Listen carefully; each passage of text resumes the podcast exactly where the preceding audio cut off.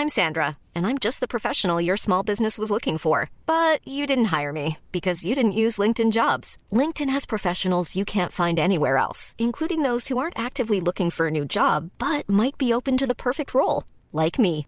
In a given month, over 70% of LinkedIn users don't visit other leading job sites. So if you're not looking on LinkedIn, you'll miss out on great candidates like Sandra. Start hiring professionals like a professional. Post your free job on linkedin.com/people today.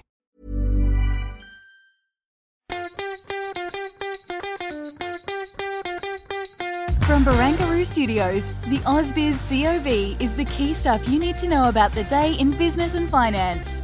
Well, hello, hello. It's the 17th of March, 2022. It's St. Patty's Day. And uh, this is the COB, the stuff you need to know about the day in business, finance, central banks, and beyond. Right, Scotty? Absolutely. Hopefully, you're toasting uh, the successful day on the markets with a Guinness at uh, a local Irish pub. That sounds so good right now. Can we get through this so that we can go and perhaps. Oh, let's wrap it up right now. The market finished up about 1%. We'll see you tomorrow. No, it was Oh. a very interesting day out there, Scotty. You know it as well as I do. But just to sum it up, the XJO did end at one up one percent, seven thousand two hundred and fifty-one. You know I love this. I love my little, but week to date, up close to three percent. I, I think that's That's what I love about you. Always the optimist. Well, I Always mean- pointing out those positives. There's so many out there, even in bleak times. Exactly. But I mean, I, I think it's just extraordinary when you consider what's happened in Europe, when you consider what's happened in China, when you consider the sell off that we have had in 2022 so far. Interest rates are rising. I mean, it's happened in the US, the global central bank moving to lift rates. Um, but then today we saw this massive rebound in Chinese markets. I mean, as of the time of recording this podcast, the Hang Seng is up by 6.5%. China's authorities have the markets back. Yeah. Uh, look, it's happened in the past. Anyone who's been watching it knows about the national team or the, the plunge protection Yeah. team, depending on how you go and refer to them. Uh, I won't put on Twitter today. I've got no no uh, shame about saying it. No one manipulates the market better than the state-backed authorities in China. In both directions, of course. We're talking about a big rebound now, but uh, look at look at the chart over the course of this year.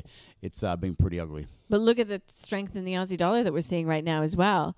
Um, you know, at 73.07 as we're recording. It's pretty incredible. Hey, what happened in iron ore today? I don't even know. It mooned. Yeah, Did it? was about six percent higher. Yeah, It was 6% higher overnight as well. Yeah, oh, that, so Dalian Futures, no, yeah, there'll be a smaller gain for spot markets tonight. Uh, but uh, yeah, all the love is coming back for the Chinese property developers. The risks that are apparently all in the other the property developers have now been uh, no solved. Uh, I'm still skeptical. I haven't seen much uh, price down. I don't know how leveraged a lot of those uh, those financiers are still out there. So we'll see what happens. Yeah. Okay. So um, let's just run through some of those companies that outperformed today. And it was in the tech space primarily. So you've got, um, you know, the likes of PointsBet Holdings up by 10%, Block up 10%, Zip up 10%. I could go on, but EML Payments was up by 7%. But this one is up on news. Yesterday, it did a deal to get into uh, the payments system in a more meaningful way in Europe via an entity in Spain. Again, it was the stock of the day. I sat down with Ben Clark from TMS Capital and Andrew Page from strawman.com. Here's what they had to say about EML. latest opportunity that they're getting into in Europe alone. It's a $30 billion market in terms of these employee benefit um, processes. And I think what's interesting about it is it just shows the versatility of the back-end platform that they've got running here in terms, you know, things like fintech disruptor are terms that get thrown around quite a bit and not always in a, in a correct fashion. But I think that's a very apt label for EML. You know, 20% revenue growth just recently in the most recent half, big, strong pipeline. Shares probably should have come down um, a little bit, but I think they've gotten into a territory where they're, they're pretty exciting. So, yeah, I think it's a good buying opportunity. I think there's some some tech businesses out there where, you know, the, the business is just in fantastic shape. The earnings are flying. They had great results in February and upgraded guidance for the year. And they have also been sold off heavily from where they were at Jan 1. And I'd, you know, for me, probably a little bit more risk averse, but I, I probably gravitate more to um, one of those sort of businesses. I'll go hold because it has come off a long way, um, and you know hopefully they're through the worst of the regulatory issues that they've had. Yep. So there you go. One buy, one hold. It's getting into the employment benefits market in Spain. And UBS, I was reading a note from them today on EML saying that, look, it is uh, allows it to really expand. They said that it could actually be transformational for the company. It's using its existing technology. All check, check, check. Um, they have a buy on the company and price target ah four dollars 25 maybe it's it, i don't have my notes in front of me but um so there you go Trans- you can, transformational. That's the biggest, like, no corporate, uh, no words. yeah well it's a significant um i think that they also use the word significant in there as well Where we, well, that's a significant opportunity And hasn't that Andrew Page come a long way from the days that I used to go and roll around with him for the CommSec uh, investor Roadshow? i don't know you can tell me all about it off Um, air if yeah, you like Yeah, this will be uh, R-rated. uh, look, Andrew Page, is a good guy. So there you go. I mean, you can listen to that entire episode of the call. You can access it in podcast form if that's your deal, which it seems like it is, or you can access it via the website ausbiz.com.au. And um, there's another company that got a buy from both of our guests. Um, they call it very, very high quality and at a good price right now. So there's your tease. oh yeah, we love the med tech stocks. Speaking of, you can't, can't keep any. Anyways, I didn't give I it away. tell you anything. There are so many out there in Well, here, universe. there's another one that you can listen to via the show notes. Coming from Zach Riaz from Banyan Tree. Three quality stocks for a good price. You don't know what's in that one, do you? No. Didn't watch, did you? no, I was getting getting ready for the uh, the global view. Yeah, well, speaking of, you talked tech, did you, on the Global View? Yeah, and Anirban Mahanti from Seven Investing came in and oh, joined me. he's good quality. Yeah, talking about uh, some of those software as a service and uh, cloud computing names that have been beaten up, and uh, whether the uh, the bounce that we've seen over the past couple of sessions is the beginning of a bigger move. And he gave some names as to what he uh, and I likes at the moment. And uh, then we finished off having a chat about Tesla and whether it's under threat from not only higher commodity prices and uh, input prices for the cars, but uh, the bevy of uh, suitors who want to go and take its mantle as being Yep. the EV king, Yeah. including Ford. Yeah, I had a conversation along those lines with him a while back, so I'll listen to see if his views have changed at all since then. Uh, look, we don't talk a lot about it, but the Chinese EV manufacturers also are uh, roaring up behind Tesla in a big way. Uh, Um, I've, I've made my views on Tesla. Look, I think it's a fantastic company, but uh, there's so much competition out there, including Mm-hmm. a lot of those legacy manufacturers. When they go and get the mix right, I reckon that uh, they're going to go and give Tesla a serious run for their money. What do you want to start with on the macro front? Would you like to start with the US Fed, which I feel pretty much all has been said that can be said right at this point? And I'm not being just flippant about it. It's that we have been talking about this anticipated rate hike for so long. Or would you like to talk to, about the RBA, of course? And um, yeah, whether or not expectations around the RBA have changed significantly in the wake of today's blockbuster jobs report.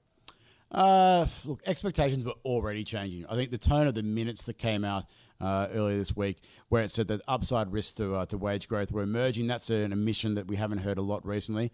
And uh, today's data just goes and reasserts that the upside risks are there. Uh, we are at levels that uh, are almost unprecedented.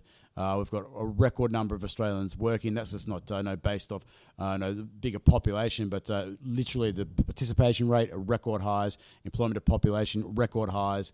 Uh, it is as tight as a drum. Now go out there and ask for pay increases. That's the only way it's going to go and get that page uh, that wage growth to go and start lifting in any meaningful way in a very very timely manner. So, where does the conversation around the Fed head now? I mean, QT uh, will likely be fleshed out further in May. Um, is it just that terminal rate that uh, everybody's been referring to all day today? That um, you know we could be struggling to see any sort of return to what used to be normal, I suppose, in terms of rates. Yeah, debt levels are the, are the kicker here, and productivity as well is another thing, as is population growth. Uh, everything points to lower terminal rates each cycle at the moment, and uh, the Fed has obviously gone and kicked off a new one here. But uh, to go and say that uh, no, over the next uh, two years or so, they're going to get that Fed fund rate up to around 2.8% or so, I am highly skeptical. I'd be amazed if they probably get halfway there with QT underway if that doesn't really do some serious slowdown in the economy. I think that the fiscal impulse as well isn't getting enough attention, and the composition as to how households have got that excess savings. So it is concentrated in the higher uh, socio Oh, demographic yeah. areas, and they are much less inclined to go and spend than uh, than lower and middle income groups. Now, Scotty, um, we are Friday tomorrow already. Pretty pretty quick week, really.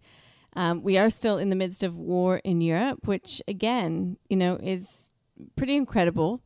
That uh, I don't think it's being looked through, but at least some of the the really sh- sharp moves in relation to the advent of war have been washing through markets, and I mean that's that's sort of par for course when these geopolitical flare-ups happen.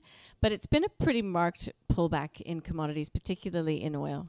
Yeah, that supply risk, the perceived supply risk, has certainly been discounted a little bit now from what it was, but no, it's a very fluid situation. The bombing in Kiev, from what uh, what I was uh, reading this morning and, uh, and seeing a bit of footage, looks like it's uh, anything but slowing down.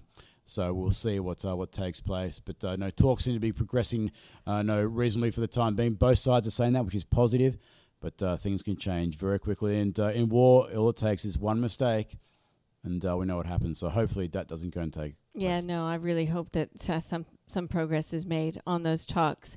Um, tomorrow, well, tonight we've got the usual sort of um, releases that come out in the U.S. That includes the jobless claims report. I can't remember off the top of my head what else was there, but I think we've just been so obsessed about the Fed that uh, all the other data has sort of become second tier. Um, and as far as what's happening here tomorrow, look, we got the big one out of the way today with jobs. So tomorrow, again, a lot of the focus will clearly be on the, you know, the session that comes now in Europe with the BOE set to hike rates as well. And um, the aftermath of that hike in the US and the real rally that we saw in the wake of that. We'll be speaking with Tim Mulholland from TJM first thing in the morning. I'm looking forward to that. He spent a lot of time in China. He's a China investor. He knows it inside out. So we'll be asking him the, the hard questions about China and where to from here. And uh, James Whelan, you get a chance to speak with your buddy there from VSS FS Group. Oh, it's gonna be the highlight of my day. I'm sure it will be. I'm, I, I saw a photo of him today wearing a little uh, you know, golf cap, and uh, no, I'm sure he was probably getting uh, stuck into a Guinness or a Kilkenny yeah, or something I, like I that. I can't imagine him letting St. Patty's Day pass him by. And it's a small cap special for the call. Claude Walker from A Rich Life, Luke Winchester from Merriweather Capital. It's a great list of stocks. I've seen it. So that's a good way to end the week for the call. And then, of course, Scotty, we've got the last call. Coming up at four o'clock, we toast the week. We make sure that we've covered all this, you know, com- big company news. There wasn't much big company news this week, I've got to say. I digress, but you know, it's it's that post-reporting season lull. Lots of central bank action. It's just not a lot of um, yeah, not a lot happening out there right now. Yeah, I dare say the uh, the macro panel uh, might get a bit of a run longer than normal tom- Yeah. tomorrow because Yeah. there has been a little bit to go and uh, discuss. Okay, so industrial production in the states, housing starts, building permits, initi- permits, initial jobless claims. Let's call it a day. It's been a long one. We were all up listening to Jay Powell this morning, and uh, we'll see you tomorrow. Yeah, I'm a Hardy. Let's go get a Guinness.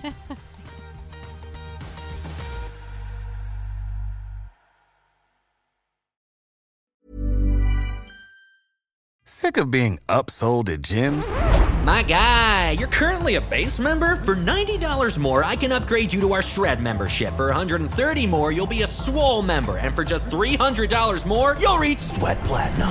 At Planet Fitness, you'll get energy without the upsell. Never pushy, always free fitness training and equipment for every workout. It's fitness that fits your budget. Join Planet Fitness for just $1 down and $10 a month. Cancel anytime. Deal ends Friday, May 10th. See Home Club for details.